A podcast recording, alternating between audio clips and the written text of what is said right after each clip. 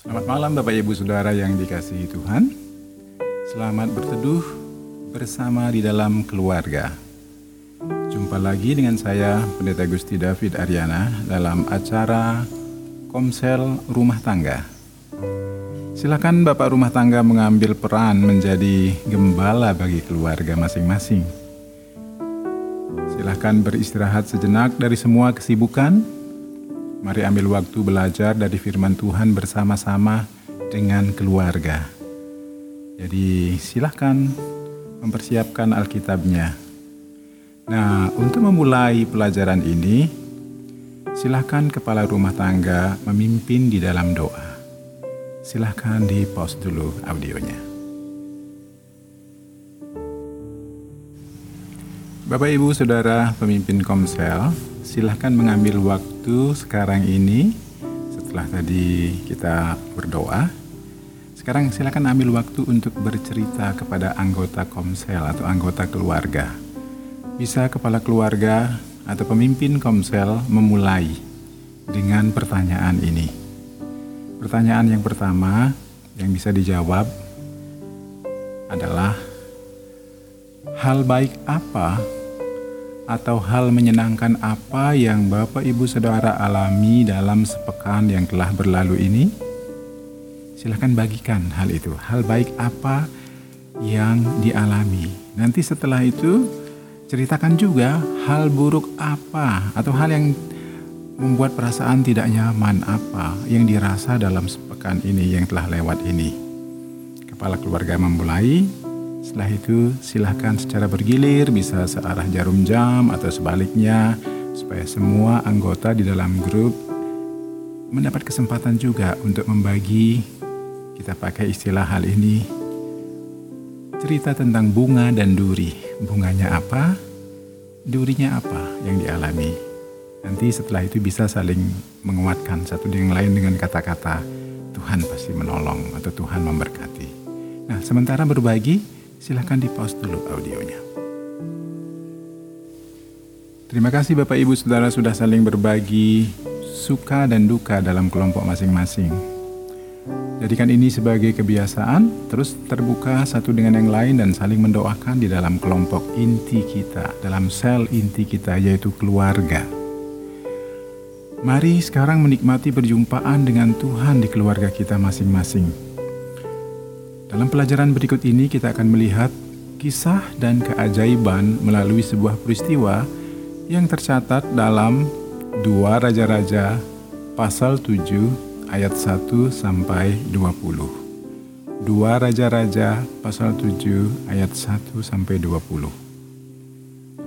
Pada waktu itu, kota Samaria sedang dikepung oleh tentara musuh sehingga mereka yang ada di dalam kota itu karena kotanya ada tembok, ada tembok kota, mereka tidak berani keluar dari tembok kota itu karena ada musuh di luar yang menjaga mereka. Mereka tidak berani ke ladang, pasti tidak berani ke kebun mereka. Sementara cadangan makanan sudah sangat menipis, dan mereka semua yang ada di dalam kota sudah terancam mati kelaparan, sehingga segala sesuatu, tepung, bahan makanan, semua menjadi sangat mahal sekali. Karena semua persediaan makanan gandum, daging, minyak goreng, tepung, roti langka dalam kota. Karena kota itu sedang mengalami lockdown. Mereka sedang mengunci diri karena ada ancaman malapetaka yang terjadi dari luar tentunya pada waktu itu. Nah, bacaan kita pada malam hari ini terambil dari dua Raja-Raja 7 ayat 1 sampai 20 itu tadi. Sekarang silahkan setiap kelompok mengambil waktu untuk membaca perikop ini secara bergiliran. 2 Raja-Raja 7 ayat 1 sampai 20 silahkan baca. Sementara membaca silahkan di pause dulu audionya. Terima kasih Bapak Ibu Saudara sudah membaca perikop yang menjadi dasar diskusi dan pembelajaran kita pada malam ini. Nah, sekarang silahkan jawab beberapa pertanyaan penuntun berikut berdasarkan bahan bacaan kita tadi, yakni dari dua Raja-Raja pasal 7 ayat 1 sampai yang ke-20 itu. Ini adalah pertanyaan-pertanyaan penuntunnya. Nomor satu, pertanyaan nomor satu. Kabar apa yang diberitakan oleh Nabi Elisa kepada umat Israel dalam 2 Raja-Raja 7 ayat 1. Apa kabar yang disampaikan oleh Nabi Elisa? Pertanyaan 2. Apa jawaban yang diberikan oleh perwira yang menjadi ajudan raja kepada Nabi Elisa. Itu tertulis dalam ayat 2. Lalu pertanyaan 3. Apa nubuatan Nabi Elisa mengenai perwira ajudan raja itu. Karena ketidakpercayaannya kepada firman Tuhan itu ayat 2 juga. Tiga pertanyaan itu dulu. Silahkan didiskusikan atau dicari jawabannya. Silahkan di pause dulu. Pertanyaan nomor 4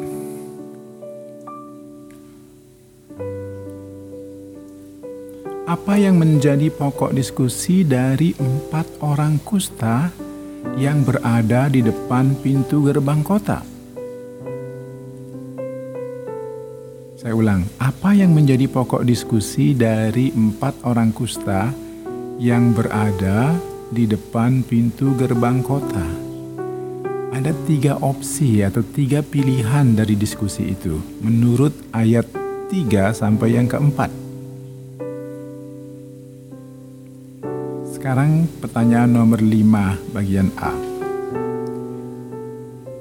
Opsi yang keberapakah yang mereka pilih? Atau dari hasil diskusi mereka, tadi kan ada tiga pilihan yang mereka sedang diskusikan.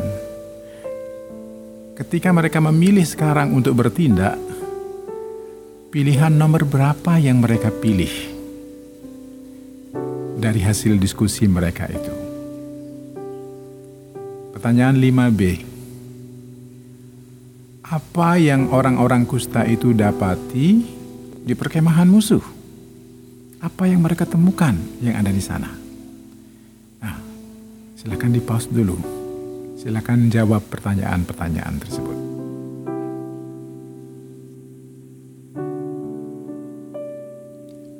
Enam. Apa yang Bapak Ibu Saudara pelajari tentang Tuhan dalam ayat 6 sampai 7 dari perikop ini? Pertanyaan nomor tujuh. Apa yang membuat tentara musuh itu lari? Menurut ayat 6 sampai 7 tadi. Pertanyaan nomor 8. Apa yang Tuhan sanggup lakukan dalam masa krisis? Silakan lihat ayat 7. Pertanyaan nomor 8b. Apa yang Bapak Ibu Saudara pelajari tentang Tuhan dalam ayat 16? Masih sekitar pertanyaan tentang Tuhan. Apa yang Bapak Ibu Saudara pelajari tentang Tuhan dalam ayat 16? Sampai di situ dulu. Silakan di pause dulu. Pertanyaan nomor 9. Apa yang dilakukan oleh orang kusta dengan makanan dan barang-barang yang mereka temukan di perkemahan itu? Silakan lihat ayat 8. Pertanyaan nomor 10. Apa diskusi yang berkembang di antara orang kusta? Ayat 9. Apa yang mereka diskusikan? Pertanyaan nomor 11 sekarang. apa tindakan mulia yang dilakukan oleh orang kusta dalam ayat 10. Tanya nomor 12. Apa dampak pemberitaan mereka bagi rakyat Israel yang sedang kelaparan? Ayat 16. Silakan periksa. Pertanyaan nomor 13. Dan ini yang terakhir. Apa yang terjadi dengan perwira yang tidak percaya kepada perkataan Nabi Elisa? Itu silahkan periksa ayat 17 sampai yang ke-20. Silahkan dijawab pertanyaan-pertanyaan tersebut. Silahkan di pause dulu, nanti kita akan kembali kepada kesimpulannya. Terima kasih. Bapak Ibu Saudara yang dikasihi Tuhan, terima kasih untuk semua jawaban yang diberikan. Saya yakin Tuhan pasti sedang berbicara kepada kita masing-masing melalui pelajaran malam ini. Untuk itu, izinkan saya menyarikan pelajaran kita pada malam ini. Dari jawaban-jawaban yang telah Bapak Ibu berikan tadi melalui diskusi di dalam kelompok kita, kita mendapati bahwa Tuhan sanggup memberikan jalan keluar bagi umatnya yang sedang mengalami kesukaran dengan cara yang ajaib.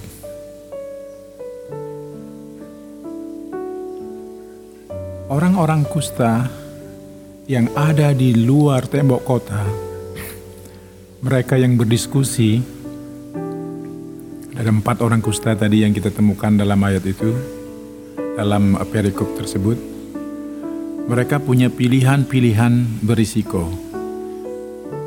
Tinggal diam di luar tembok kota, di depan pintu gerbang itu, mereka mati, matikan mati lapar. Kalau masuk ke dalam kota, sementara di dalam juga ada kelaparan, mereka akan mati di dalam kota. Lalu kemudian, kalau menyeberang ke perkemahan musuh, kalau musuh membiarkan mereka hidup, akan hidup. Tetapi kalau mereka akan membunuhnya, maka maka mereka katakan ya kita akan mati. Nah, mereka mengambil pilihan yang berisiko tinggi untuk mengubah nasibnya ketika sedang mengalami masa sukar itu. Mereka menyeberang ke perkemahan musuh. Di sana mereka mendapati ada keajaiban. Ternyata musuh telah lari tunggang langgang meninggalkan perkemahan mereka dan semua barang-barang berharga perbekalan perang mereka di perkemahan itu. Kemudian orang-orang kusta ber, mereka masuk ke sana, mereka mengambil makanan, makan dan minum, tetapi setelah itu muncul kesadaran di dalam diri mereka. Mereka mulai memikirkan nasib orang banyak yang sedang kelaparan. Mungkin selama ini diri mereka sendiri pun nggak ada yang mikirkan, yang ada nggak ada yang mikirin mereka. Tetapi muncul di dalam diri mereka yaitu niat yang sangat mulia yang sangat baik sehingga kemudian mereka mengabarkan berita itu ke istana walaupun raja awalnya tidak percaya tetapi kemudian mereka dapat diyakinkan setelah mengirim utusan ke perkemahan orang Aram tersebut sehingga orang banyak itu kemudian mendapatkan makanan dan tergenapilah apa yang dikatakan oleh Tuhan melalui hambanya Nabi Elisa. Ada hal yang kita belajar juga dalam perikop ini, yaitu ada orang yang tidak percaya kepada firman, kepada apa yang Tuhan katakan melalui hambanya. Orang ini adalah ajudan raja, dia adalah seorang perwira ajudan raja yang ditugaskan menjaga pintu gerbang karena dia tidak percaya. Memang dia melihat rakyat itu membawa jarahan banyak, tetapi kemudian ia tidak menikmati kemurahan itu, keajaiban yang terjadi karena ia mati diinjak-injak di pintu gerbang.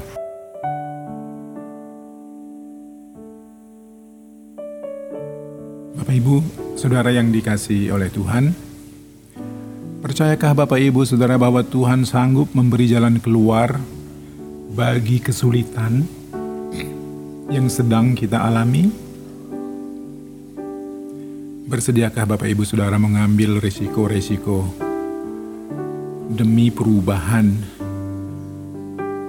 dari situasi untuk melewati masa sukar? Tentu hal ini adalah dalam pimpinan dan arahan daripada Tuhan. Silahkan tanya dan bergumul dan berdoa kepada Tuhan.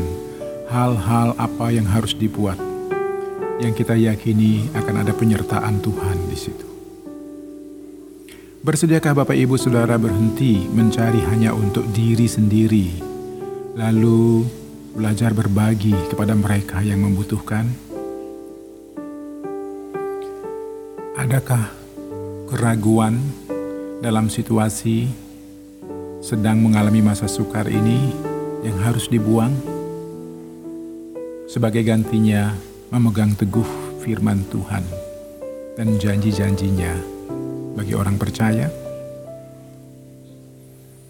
Bapak Ibu, saudara yang dikasih oleh Tuhan, baiklah kita ambil waktu untuk berdoa sejenak. Kita bawa hidup kita kepada Tuhan, kiranya Tuhan terus menguatkan, menolong kita untuk hidup di jalan-jalannya. Bapak Surgawi terima kasih untuk pelajaran malam ini.